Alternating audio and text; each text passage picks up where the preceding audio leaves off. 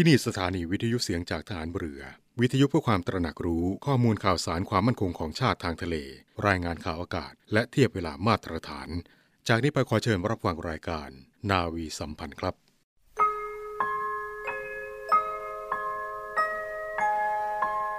เราจะสืบสาร รักษาและต่อยอด และคลองแผ่นดินโดยธรรม เพื่อประโยชน์สุขแห่งอาณาราษฎรตลอดไป พระปฐมบรมราชองค์การ พระบาทสมเด็จพระวชิรเกล้าเจ้าอยู่หัว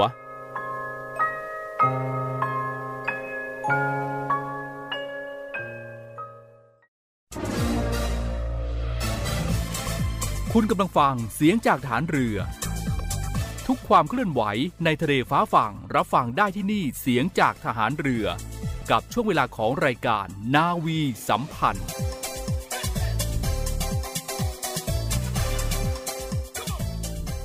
สวัสดีคุณผู้ฟังทุกท่านครับ ได้เวลาของรายการนาวีสัมพันธ์ในเช้านี้แล้วครับ7นาฬิกา30 นาทีถึง 8 นาฬิกาเราจะมาพบกันเป็นประจำ ทางสถานีวิทยุในเครือข่ายเสียงจากทหารเรือ มาพร้อมกับข่าวสารสาระที่น่าสนใจนำมาฝากให้กับคุณผู้ฟังได้รับฟังกันในทุกๆ เช้าแบบนี้ครับ มาพบกันในวันนี้ครับ เช้าวันพุธที่ 5 เมษายน พุทธศักราช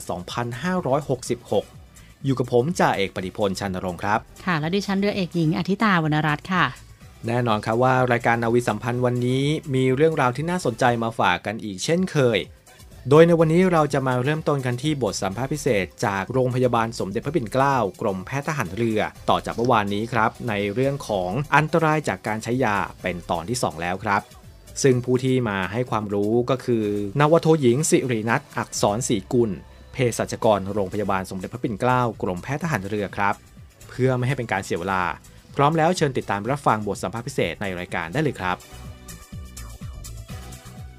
สวัสดีค่ะ ต้อนรับเข้าสู่ช่วงพิเศษของทางรายการ ในวันนี้มีอีกหนึ่งเรื่องราวสาระสุขภาพมาฝากคุณฟังกันนะคะ ซึ่งยังคงอยู่กับท่านวิทยากร นาวโทหญิง สิรินัทอักษรศรีกุลเภสัชกรโรงพยาบาลสมเด็จพระปิ่นเกล้ากรมแพทย์ทหารเรือนะคะ กรุณาให้เกียรติมาร่วมพูดคุยต่อเนื่องกับเราในวันนี้กับเรื่องราวของอันตรายจากการใช้ยาค่ะ สวัสดีค่ะท่านวิทยากรค่ะ สวัสดีค่ะ ค่ะ ซึ่งตอนที่ผ่านมาเราก็ได้นำเสนอถึงเรื่องราวของอันตรายจากการใช้ยา และก็ผลข้างเคียงหรือว่าอาการแพ้ยาในรูปแบบต่างๆนะคะ ซึ่งเมื่อเราแพ้ยาอะไร เมื่อเราได้รับยาต่างๆ เหล่านั้น เราก็จะมีอาการแพ้ได้มีความเสี่ยงได้เช่นเดียวกัน เขาก็มีทั้งวิธีการทดสอบในรูปแบบต่างๆ วันนี้มาพูดคุยกันต่อเนื่องค่ะ ท่านวิทยากรค่ะถึงเรื่องราวของวิธีการสังเกต การแพ้ยาค่ะ มีวิธีการสังเกตการแพ้ยาอย่างไรบ้างค่ะ ค่ะการสังเกตการแพ้ยาค่ะ เป็นสิ่งที่ควรทำทุกครั้งหลังที่ได้รับยานะคะ โดยเฉพาะอย่างยิ่งในยาที่เพิ่งได้รับไปเป็นครั้งแรก ๆ ให้สังเกตอาการหลังจากที่ได้รับยาแล้วภายใน 1 ชั่วโมงค่ะ เพื่อเป็นการเฝ้าระวังอาการแพ้แบบรุนแรง และภายใน 2-3 วันหลังได้รับยา เพื่อเฝ้าระวังอาการแพ้แบบไม่รุนแรงค่ะ หากมีอาการเหล่านี้นะคะ เช่นมีผื่นคัน หน้าบวมตาบวม เกิดแผลในปาก เจ็บตา ควรหยุดยาและรีบปรึกษาแพทย์หรือเภสัชกรทันทีค่ะ ค่ะเรียกว่าเป็นอาการในเบื้องต้นถ้ามีแพ้ยาที่เราสังเกตได้เองนะไม่ว่าจะเป็นมีผื่นขึ้น หน้าบวมตาบวมหรือว่ามีแผลต่างๆ ตามจุดที่ทานยาเราก็ควรจะรีบหยุดยาก่อนนะแล้วก็ไปปรึกษาคุณหมอหรือท่านเภสัชกรโดยทันทีนะคะ และเห็นว่าถ้ามีอาการแพ้ยาต่อเนื่องค่ะ ต้องทำตัวอย่างไรหรือว่าต้องปฏิบัติตนอย่างไรบ้าง มีข้อแนะนำอย่างไรบ้างค่ะค่ะ แน่นอนค่ะเมื่อเราทานยาแล้วเกิดมีอาการแพ้นะคะ สิ่งที่ต้องทำเป็นสิ่งแรกเลย คือหยุดยานั้นทันทีค่ะ แล้วไปพบคุณหมอเลยนะคะ ถ้าหากว่าเป็นลักษณะของการเกิดผื่นนะคะ อาการเป็นลักษณะผื่นเนี่ยควรจะถ่ายภาพความผิดปกติ หรือผื่นที่เกิดขึ้นเอาไว้ด้วย เพื่อนำไปแสดงให้คุณหมอดูตอนที่ไปพบคุณหมอนะคะเพราะว่าผื่นบางชนิดนะคะเกิดขึ้นเพียงชั่วขณะ แล้วก็จะหายไปได้อย่างรวดเร็วนะคะ ที่สำคัญค่ะ ควรนำยาที่สงสัยว่าจะแพ้ติดตัวไปด้วย เพื่อให้คุณหมอและเภสัชกรดูว่าเป็นยาอะไร จะได้สามารถระบุชื่อยาที่แพ้ และเภสัชกรจะออกบัตรแพ้ยาให้ค่ะ ถ้าหากว่ามีประวัติแพ้ยา หรือมีบัตรแพ้ยา ควรพกติดตัวไว้ตลอดนะคะ หรืออาจจะจดหรือจำชื่อยาที่แพ้ ถ้าจดหรือว่าจำไม่ได้ถ่ายเป็นภาพถ่ายก็ได้ค่ะ เก็บภาพนั้นไว้ในโทรศัพท์มือถือ เพื่อใช้แสดงต่อแพทย์ แล้วก็เภสัชกรทุกครั้งก่อนที่จะรับยาค่ะ ซึ่งเป็นข้อปฏิบัติที่สำคัญมากๆนะคะ เพราะจะช่วยป้องกันไม่ให้แพทย์สั่งยาที่เราเคยแพ้ หรือสั่งยาที่อาจแพ้ข้ามกันภายในกลุ่มค่ะ ค่ะเรียกได้ว่าก็เป็นข้อแนะนำที่น่าสนใจมากเลยทีเดียวสำหรับการแพ้ยาบางท่านที่ไปหาคุณหมอ แล้วมีคุณหมอซักประวัติว่า เคยแพ้ยาหรือไม่อย่างไรนะวันนี้ก็มีอีกหนึ่งข้อแนะนำก็คือการใช้บัตรแพ้ยา เจ้าบัตรแพ้ยานี้ค่ะ ท่านคุณหมอคะสามารถขอได้ที่ไหนอย่างไรบ้างค่ะ ค่ะโดยปกติแล้วเภสัชกรจะเป็นผู้จัดทำบัตรแพ้ยาให้กับผู้ป่วยที่เกิดการแพ้ยาทุกรายค่ะ อย่างเช่นโรงพยาบาลสมเด็จพระปิ่นเกล้าค่ะ หากผู้ป่วยมารับยาแล้วเกิดการแพ้ยาขึ้น เมื่อแพทย์รักษาอาการแพ้ยาแล้วเภสัชกรจะทำการซักประวัติการใช้ยา และออกบัตรแพ้ยาให้ แต่ถ้าการแพ้ยาเกิดผ่านไปแล้ว แต่ผู้ป่วยยังไม่มีบัตรแพ้ยา ก็สามารถขอได้ที่เภสัชกรค่ะ ซึ่งแนวทางนี้ใช้ในทุกโรงพยาบาลนะคะ หรือกรณีร้านขายยาที่มีเภสัชกรหรือร้านขายยาที่ผ่านการรับรองมาตรฐานร้านยาคุณภาพ ก็สามารถออกบัตรแพ้ยาให้กับผู้ป่วยได้ค่ะค่ะเรียกได้ว่าก็เป็นแนวทางข้อแนะนำที่น่าสนใจมากเลยทีเดียวสำหรับบัตรแพ้ยาดังที่ได้กล่าวไป โดยเฉพาะบ้านไหนที่มีคุณปู่คุณย่าคุณตาคุณยายด้วยนะก็แนะนำให้ พกประวัติให้สำคัญเพื่อสะดวกในการรักษาเพิ่มเติมด้วยเช่นเดียวกันค่ะ และต่อเนื่องกันค่ะเห็นว่ามีเรื่องราวของอันตรายจากอันตะกริยาระหว่างยาหรือว่ายาตีกัน หรือว่าบางท่านต้องทานยาหลายชนิดแล้วมีผลข้างเคียงตามมา ปฏิกิริยาต่างๆ เหล่านี้นะอันตะกิริยาระหว่างยามันคืออะไรบ้างค่ะค่ะอันตรกิริยาระหว่างยานะคะ หรือเราอาจจะเรียกสั้นๆ ให้เข้าใจง่ายว่ายาตีกัน มันเป็นการเกิดปฏิกิริยาค่ะของยาสองชนิดที่เราใช้พร้อมกันหรือใช้ร่วมกัน แล้วเกิดปฏิกิริยาต่อกันนะคะ มีผลทำให้ยาชนิดใดชนิดหนึ่ง มีระดับยาในเลือดเปลี่ยนแปลงไปจากปกติ ส่งผลต่อการรักษาและความปลอดภัยของผู้ป่วยค่ะ ค่ะเรียกว่าก็เป็นอาการของยาตีกันนั่นเองนะคะ และเห็นว่ามีระดับยาในเลือดที่เปลี่ยนแปลงไปจากปกติค่ะ เห็นว่ามันมีผลต่อร่างกายด้วยหรือไม่อย่างไรค่ะค่ะมีผลแน่นอนค่ะ แต่ก่อนอื่นต้องขออธิบายความหมายของระดับยาในเลือดก่อนค่ะ ต้องทำความเข้าใจก่อนว่าเมื่อเรามีการรับยาเข้าสู่ร่างกายนะคะ ไม่ว่าจะเป็นโดยการรับประทานหรือโดยการฉีด ตัวยาจะเดินทางเข้าสู่เส้นเลือดหรือเข้าสู่กระแสเลือดของเราเพื่อไปออกฤทธิ์ในปริมาณที่เหมาะสม และสมดุลกันระหว่างการให้ผลการรักษา และการเกิดผลข้างเคียงค่ะ คือปริมาณยาเนี่ยจะอยู่ในระดับที่เหมาะสม สามารถรักษาอาการที่ต้องการได้ โดยเกิดผลข้างเคียงต่อร่างกายน้อยที่สุด นี่คือระดับยาในเลือดที่เหมาะสม และเป็นปกติของการได้รับยาค่ะ การเกิดอันตรกิริยาระหว่างยาสองชนิดจะส่งผลให้เกิดการเปลี่ยนแปลงของระดับยาในเลือดไปจากเดิมปกตินะคะทำให้สมดุลระหว่างการให้ผลการรักษา และการเกิดผลข้างเคียงเสียไป การเปลี่ยนแปลงที่ว่านี้เกิดขึ้นได้ 2 กรณีค่ะกรณีที่ 1 คือยาชนิดที่ 1ทำให้ยาชนิดที่ 2 มีระดับยาในเลือดเพิ่มสูงขึ้นกว่าที่ควรจะเป็น อันนี้ให้ผลคล้ายๆ กับผู้ป่วยได้รับยาชนิดที่ 2 มากเกินไป อาจทำให้ฤทธิ์ในการรักษายังคงอยู่ แต่อาการข้างเคียงเพิ่มสูงขึ้น หรืออาจเพิ่มสูงจนเกิดเป็นพิษ จากการใช้ยาเกินขนาดจนเกิดอันตรายได้ ยกตัวอย่างนะคะ เช่น การรับประทานยาฆ่าเชื้อราคีโตโคนาโซนร่วมกับยาลดไขมันในเลือดซิมวัสแตติน ยาคีโตโคนาโซนจะทำให้ระดับยาในเลือดของยาลดไขมันซิมวัสตาติน เพิ่มสูงขึ้นกว่าระดับปกติ ยายังคงมีฤทธิ์ในการลดไขมันได้อยู่ค่ะ แต่จะส่งผลกระทบให้เกิดอาการข้างเคียงมากขึ้น เช่น อาการเจ็บกล้ามเนื้อหรืออาจเพิ่มจนเกิดเป็นพิษต่อตับได้ อีกตัวอย่างนะคะ อันนี้อันตรายมาก ๆ เลยค่ะ การรับประทานยาแก้ปวด ลดการอักเสบ กลุ่ม NSAID ร่วมกับยาต้านการแข็งตัวของเลือดวอฟฟริน ยากลุ่ม NSAID จะทำให้ระดับยาวอฟฟรินในเลือดเพิ่มสูงขึ้นจากที่ควรเป็นทำให้เกิดภาวะเสี่ยงต่อการเกิดเลือดออก ซึ่งหากแก้ไขไม่ทัน ผู้ป่วยอาจมีเลือดออกจากอวัยวะภายใน และรุนแรงถึงชีวิตได้เลยค่ะ ส่วนกรณีที่ 2 ยาชนิดที่ 1ทำให้ยาชนิดที่ 2 มีระดับยาในเลือดต่ำกว่าที่ควรเป็น อันนี้ก็คล้ายๆ กับร่างกายได้รับยาน้อยเกินไปค่ะทำให้ฤทธิ์ของยาน้อยลง รักษาไม่ได้ผล อาการของโรคแย่ลง จนเกิดอันตรายได้ในที่สุด ยกตัวอย่างนะคะ การรับประทานยาลดกรด antacid ร่วมกับยากันชัก phenytoin ยาน้ำลดกรด antacid จะลดการดูดซึมยากันชัก phenytoin จากระบบทางเดินอาหารเข้าสู่กระแสเลือดทำให้ระดับยากันชัก phenytoin ในในเลือดลดน้อยลงกว่าปกติทำให้การออกฤทธิ์ควบคุมการชักลดลงค่ะ ผู้ป่วยอาจเกิดอาการชักและเกิดอันตรายขึ้นได้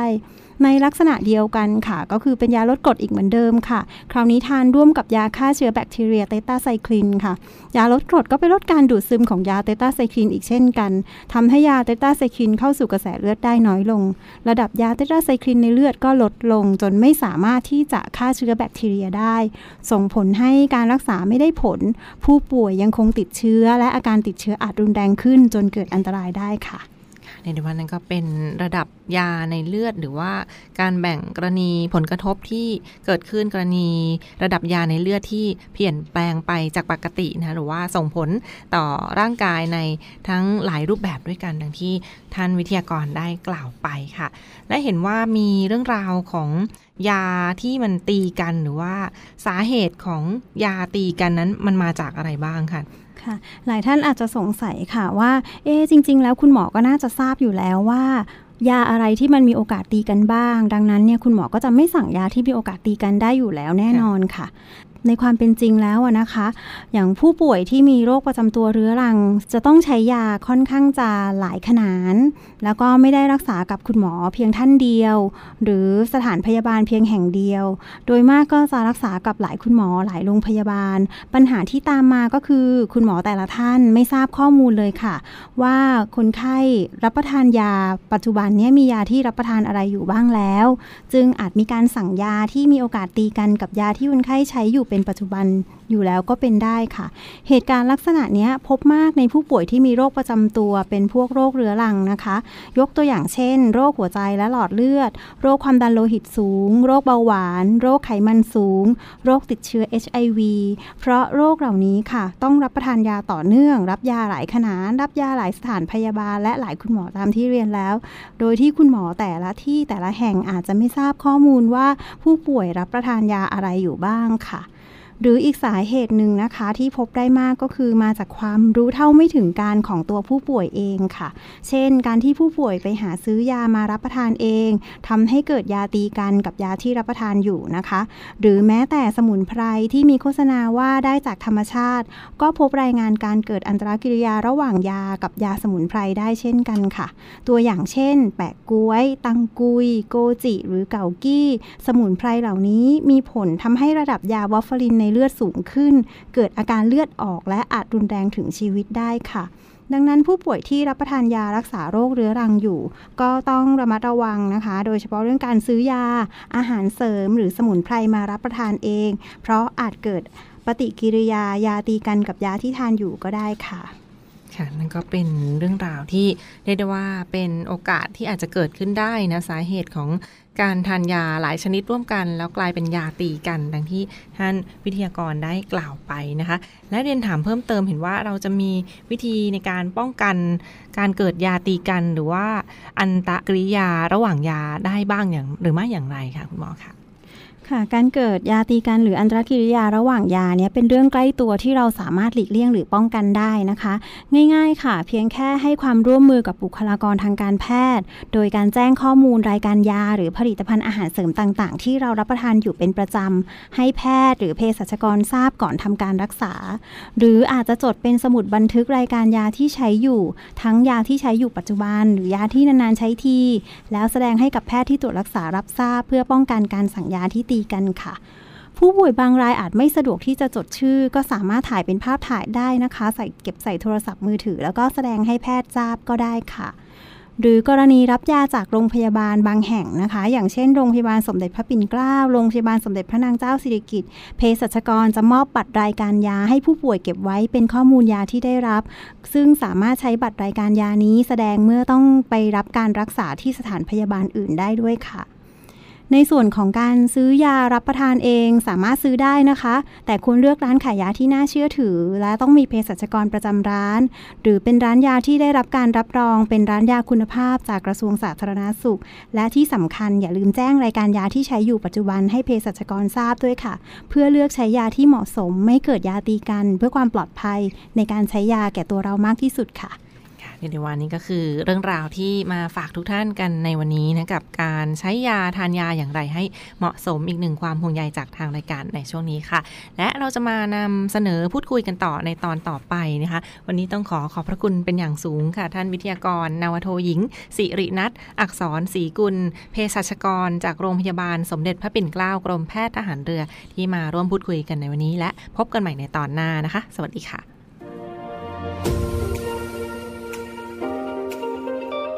เนวี่อัปเดตกับพีรวัตรสุทธิบุญสวัสดีครับ อยู่กับผมพีรวัตรสุทธิบูรณ์ครับ วันนี้ก็ยังคงมีข่าวสารต่างๆ ที่น่าสนใจนำมาฝากคุณผู้ฟังให้ได้รับฟังกันอีกเช่นเคยครับ พูดถึงในเรื่องของอาหารไทยครับ ต้องบอกว่าเป็นอาหารที่นักท่องเที่ยวนานาชาตินั้นต่างหลงใหลแล้วก็ชอบที่จะเดินทางมารับประทานกัน ต้องบอกว่า 1 เมนู นั่นก็คือข้าวเหนียวมะม่วงครับคุณผู้ฟัง ถือว่าเป็นอีกหนึ่งเมนูที่นักท่องเที่ยว ทั่วโลกนั้นให้ความนิยมแล้วก็ให้ความชื่นชอบกับเมนูนี้ ซึ่งล่าสุดเองทางฝั่งของแรปเปอร์หญิง ที่มีชื่อว่า Cardi B ก็ได้ออกมามีการบอกว่ายังรักข้าวเหนียวมะม่วงเหมือนเดิม จนมีร้านอาหารไทยร้านหนึ่งต้องตั้งเป็นชื่อเมนู ต้องบอกว่าแรปเปอร์สาวอย่าง Cardi B ครับคุณผู้ฟังได้มีการยกให้ข้าวเหนียวมะม่วง ถือว่าเป็นอาหารไทยสุดโปรดของเธอ จนร้านอาหารไทยในอเมริกานั้น ต้องเปลี่ยนชื่อเมนูเป็น Cardi Bเนื่องจากเธอมารับประทานข้าวเหนียวมะม่วงบ่อยมาก ซึ่งต้องบอกว่าเธอนั้นได้โดนอาหารไทยตกเข้าไปแล้วครับ กับแรปเปอร์สาว Cardi B ที่มีดีกรีรางวัลแกรมมี่แล้วก็เพลงฮิตที่ขึ้น Billboard Hot ของอเมริกา ซึ่งก็ได้มีการเตรียมที่จะบินมาแสดงคอนเสิร์ต Rolling Loud Thailand 2023 พัทยาที่จังหวัดชลบุรีในช่วงเทศกาลสงกรานต์ของปีนี้ ตั้งแต่วันที่ 13-15 เมษายนนี้ด้วย ซึ่งหลังจากล่าสุดนั้นก็ได้มีการเรียกน้ำย่อยโดยการสั่งข้าวเหนียวมะม่วงที่ถือว่าเป็นเมนูโปรดของเธอ แล้วก็มักจะรับประทานอย่างสม่ำเสมอ ซึ่งก็ได้มีการโพสต์ลง IG Story ของเธอ ซึ่งก็ถือว่ามียอดติดตามอยู่ที่ 157 ล้านคน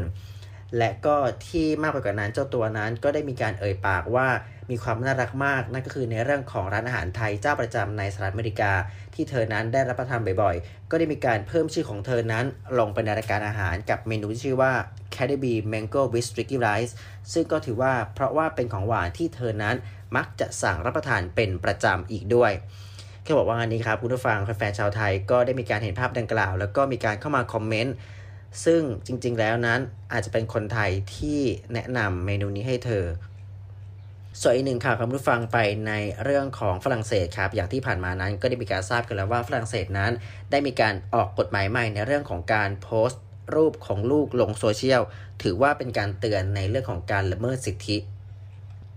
ในฝั่งของสสฝรั่งเศสก็ได้มีการโบสให้ผ่านร่างกฎหมายใหม่ที่ถือว่าเป็นสิทธิ์เด็กในภาพถ่าย แล้วก็ไม่สามารถโพสต์ รูปเด็กลงโซเชียลมีเดียได้ไม่จะเป็นในเรื่องของการถ่ายรูป หรือว่าเก็บไว้เป็นความทรงจำด้วยการแบ่งปันช่วงเวลาการเติบโตของลูก ให้สมาชิก ครอบครัวหรือว่าเพื่อนๆได้เห็นนั้น ก็สำหรับพ่อแม่บางคนนั้น โดยเฉพาะพ่อแม่ที่ทำงานเป็นศิลปิน ดารานักร้อง หรือว่าอินฟลูเอนเซอร์ก็ถือว่ารูปของลูกๆนั้นอาจจะเป็นแหล่งรายได้อีกทางหนึ่งจนบางครั้งก็ลืมไปว่า ความเป็นส่วนตัวของลูก หรือว่าความปลอดภัยของลูกนั้น อยู่ในโลกออนไลน์มากเกินไป และอาจจะไม่คำนึงถึงความยินยอม และความปลอดภัยของลูก ล่าสุดเองทางฝั่งสภาผู้แทนราษฎรของฝรั่งเศสครับคุณผู้ฟังก็ได้มีการออกเสียงการออกมาเป็นเอกฉันท์ให้ผ่านร่างกฎหมายการคุ้มครองสิทธิ และความเป็นส่วนตัวของเด็ก โดยพ่อแม่นั้นอาจจะถูกแบนไม่ให้แชร์รูปของลูกลงโซเชียลมีเดีย ซึ่งกฎหมายดังกล่าวก็มีจุดประสงค์เพื่อเป็นการมอบอำนาจในการดูแลให้กับพ่อแม่และผู้ปกครอง ในขณะเดียวกันก็ถือว่าเป็นการแสดงให้คนรุ่นเยาว์ได้มีการเห็นว่า พ่อแม่นั้นไม่ได้มีสิทธิขาดในเรื่องของการนำรูปภาพของเด็กๆ ไปใช้หรือว่านำไปเผยแพร่ ซึ่งกฎหมายนี้ครับทุกฟังเขาบอกว่ามีเป้าหมายหลักก็คือในเรื่องของการที่จะปกป้องเด็กๆ เพื่อไม่ให้พ่อแม่เปิดเผยความเป็นส่วนตัวของลูกๆ สู่โลกอินเทอร์เน็ตมากเกินไป และก็ไม่มีข้อจำกัด ดยผู้ปกครองของทั้งสองฝ่ายนั้น ก็จะต้องรับผิดชอบร่วมกันในเรื่องของสิทธิในภาพของลูกๆ และการตัดสินใจใด ๆ ในการโพสต์ภาพเหล่านี้ ก็ถือว่าต้องให้เด็กนั้นมีความยินยอมด้วยตามอายุ แล้วก็บุธิภาวะอีกด้วย ซึ่งหากพ่อและแม่เห็นไม่ตรงกันกับสารนั้น ก็อาจจะมีการห้ามให้คนใดคนหนึ่ง โพสต์รูปของลูกลงไปได้ หรือว่าอาจจะสูญเสียอำนาจเหนือสิทธิในภาพของลูก ซึ่งการโพสต์ดังกล่าวนั้น ถือว่าเป็นการส่งผลกระทบอย่างร้ายแรงต่อศักดิ์ศรีของเด็ก หรือว่าในกรณีที่พ่อแม่อาจจะเสียสิทธิในการจัดการรูปของลูกไปเลยก็เป็นไปได้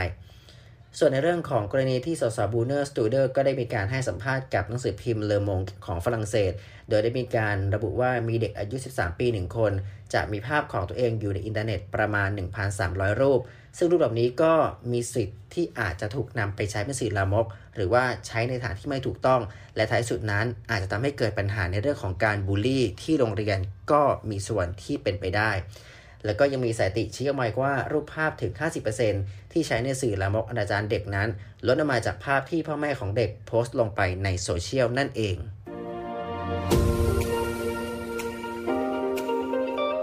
เนวี่อัปเดต กับพีรวัตรสุทธิบุญ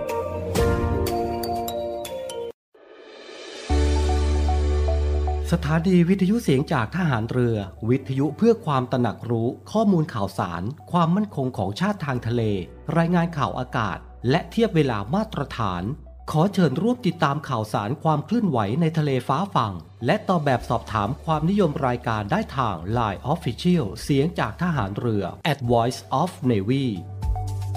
ความคิดเห็นของท่านมีคุณค่าและเป็นประโยชน์ในการพัฒนาต่อไป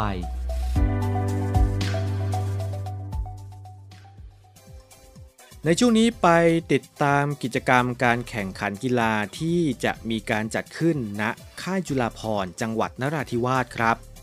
โดยสนามยิงปืนค่ายจุฬาภรค่ายจุฬาภรจังหวัดนราธิวาสขอเชิญนักกีฬาและผู้ที่มีความสนใจในกีฬายิงปืน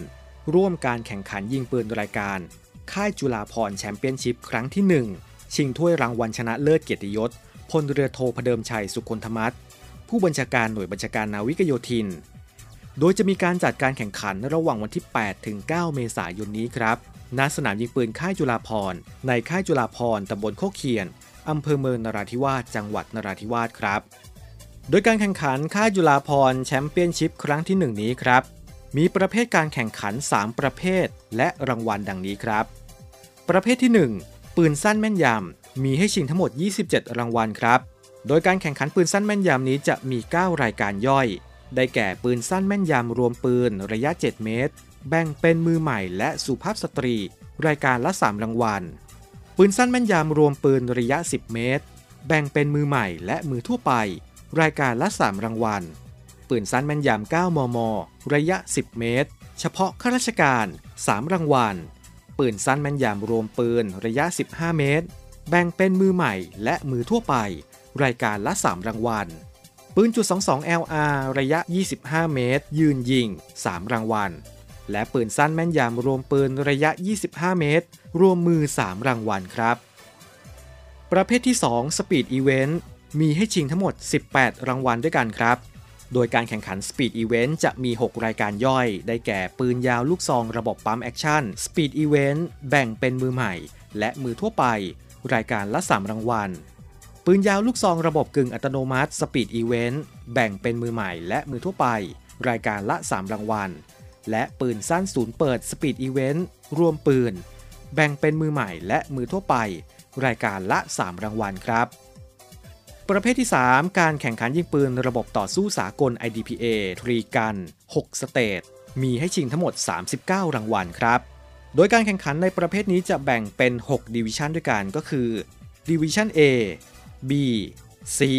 D E F และประเภททีม ซึ่งแต่ละ division และประเภททีม จะแบ่งเป็นนักกีฬามือโปร และนักกีฬามือทั่วไป มือละ 3 รางวัลครับ ซึ่งรายละเอียดอุปกรณ์ที่ใช้ในการแข่งขันในแต่ละดิวิชันสามารถตรวจสอบได้จากแฟนเพจ Facebook สนามยิงปืนค่ายจุฬาภรครับสำหรับรางวัลพิเศษประเภทการแข่งขันยิงปืนระบบต่อสู้สากล IDPA อันได้แก่รางวัลชนะเลิศ Overall คะแนนรวมประเภทบุคคล 1 รางวัล รางวัลชนะเลิศ Overall คะแนนรวมประเภททีม 1 รางวัล รางวัลชนะเลิศ Most Accurate ความแม่นยำยอดเยี่ยม 1 รางวัล โดย 3 รางวัลนนี้ครับจะได้รับถ้วยรางวัล ผู้บัญชาการโดยบัญชาการนาวิกโยธิน ส่วนรางวัลชนะเลิศ Law Enforcement ประเภทผู้บังคับใช้กฎหมาย 6 รางวัล รางวัลชนะเลิศ Lady ประเภทสุภาพสตรี 3 รางวัล รางวัลชนะเลิศซีเนียประเภทอาวุโส อายุ 50 ปีขึ้นไป 3 รางวัล จะได้รับถ้วยรางวัล ผู้บัญชาการกองพลนาวิกโยธิน โดยบัญชาการนาวิกโยธินครับค่ะและพิเศษนะคะสำหรับถ้วยรางวัลเกียรติยศประจำการแข่งขันท็อปกัน การแข่งขันในครั้งนี้นะคะ จะเป็นแบบจำลองของรถสะเทินน้ำสะเทินบก LVTP MK4 หมายเลข 101 อันเป็นรถสะเทินน้ำสะเทินบกที่พระบาทสมเด็จพระบรมชนากาธิเบศรมหาภูมิพลอดุลยเดชมหาราชบรมนาถบพิตรและพระบาทสมเด็จพระวชิรเกล้าเจ้าอยู่หัว ได้เสด็จพระราชดำเนินทอดพระเนตร การฝึกยกพลขึ้นบกของกองทัพเรือนะคะณชายหาดบ้านทอนตำบลโคกเคียนอำเภอเมืองนราธิวาส จังหวัดนราธิวาสค่ะ ในการฝึกทักษิณ 12 เมื่อวันที่ 2 สิงหาคม 2512 โดยทั้งสองพระองค์นะคะ ได้ทรงประทับมาในรถสะเทินน้ำสะเทินบกพระที่นั่ง ขึ้นเกยหาดเป็นลำแรกในการฝึกครั้งนั้นค่ะ ซึ่งนับว่าเป็นเกียรติยศและเกียรติภูมิอันน่าภาคภูมิใจ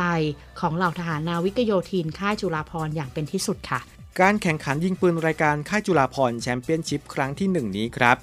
มีอัตราค่าสมัครการแข่งขัน โดยในประเภทที่ 3 ระบบต่อสู้สากล IDPA ทรีกัน ค่าสมัคร 2,500 บาทต่อท่าน ส่วนประเภทปืนสั้นแม่นยำและจุด 22 LR ชุดยิงละ 100 บาท หากว่าซื้อ 10 ชุดยิงจะแถมฟรี 1 ชุดครับ ผู้ที่สนใจจะเข้าร่วมการแข่งขันค่ายจุฬาภรแชมเปี้ยนชิพครั้งที่ 1 นี้ครับ สามารถสอบถามรายละเอียดในการแข่งขันประเภทต่างๆ และสมัครเข้าร่วมการแข่งขันได้ที่เจ้าหน้าที่ประจำสนามค่ายยิงปืนจุฬาภรณ์หมายเลขโทรศัพท์ 062 062 8855 หรือที่ Facebook Fanpage สนามยิงปืนค่ายจุฬาภรณ์ครับ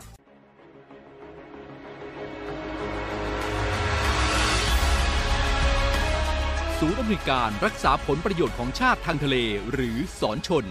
เป็นนกลไกศูนย์กลางบูรณาการการปฏิบัติการร่วมกับ 7 หน่วยงานประกอบด้วย กองทัพเรือ กรมเจ้าท่า กรมประมง กรมสุรากากร กรมทรัพยากรทางทะเลและชายฝั่ง ตำรวจน้ำ และกรมสวัสดิการและคุ้มครองแรงงาน มาร่วมเป็นส่วนหนึ่งในการพิทักษ์รักษาผลประโยชน์ของชาติทางทะเล หรือประโยชน์อื่นใดในเขตทางทะเล ไม่ว่าโดยตรงหรือโดยอ้อม เพื่อความมั่นคง มั่งคั่ง และยั่งยืนของประเทศชาติและประชาชน พบเห็นเหตุด่วนเหตุร้าย ภัยทางทะเล โทร 1465 สายด่วนสอนชน 1465 สายด่วนสอนชน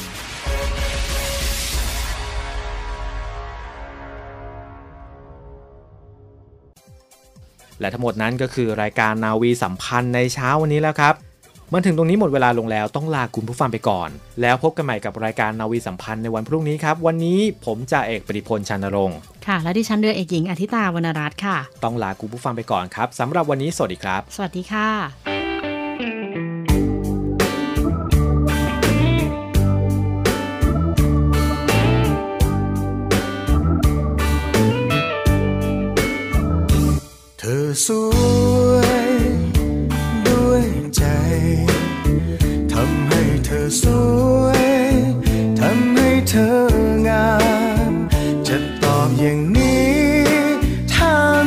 คนถาม จะพูดกี่ครั้ง ก็ยังเหมือนเดิม เมื่อเห็น ด้วยใจ แปลกที่ตรงไหน เธอฉันรักเธอ ไม่ได้แสดง แกล้งทำให้พ้อเจอ อย่าห่วงเลยเธอที่ฉันันเรื่องจริงคำว่ารักออกเสียงว่ารักและแปลว่ารัก คนอย่างฉันเธอพูดคำไหนใจเป็นอย่างนั้น เมื่อใจเธอสวย เรื่องไหนก็ไม่สำคัญ อยากจะยืนยัน ว่าหน้าตาไม่เกี่ยว ความสวย ว้แต่งามข้างในนั้นมันคงทน เชื่อใจเธอนะ เชื่อกันสัก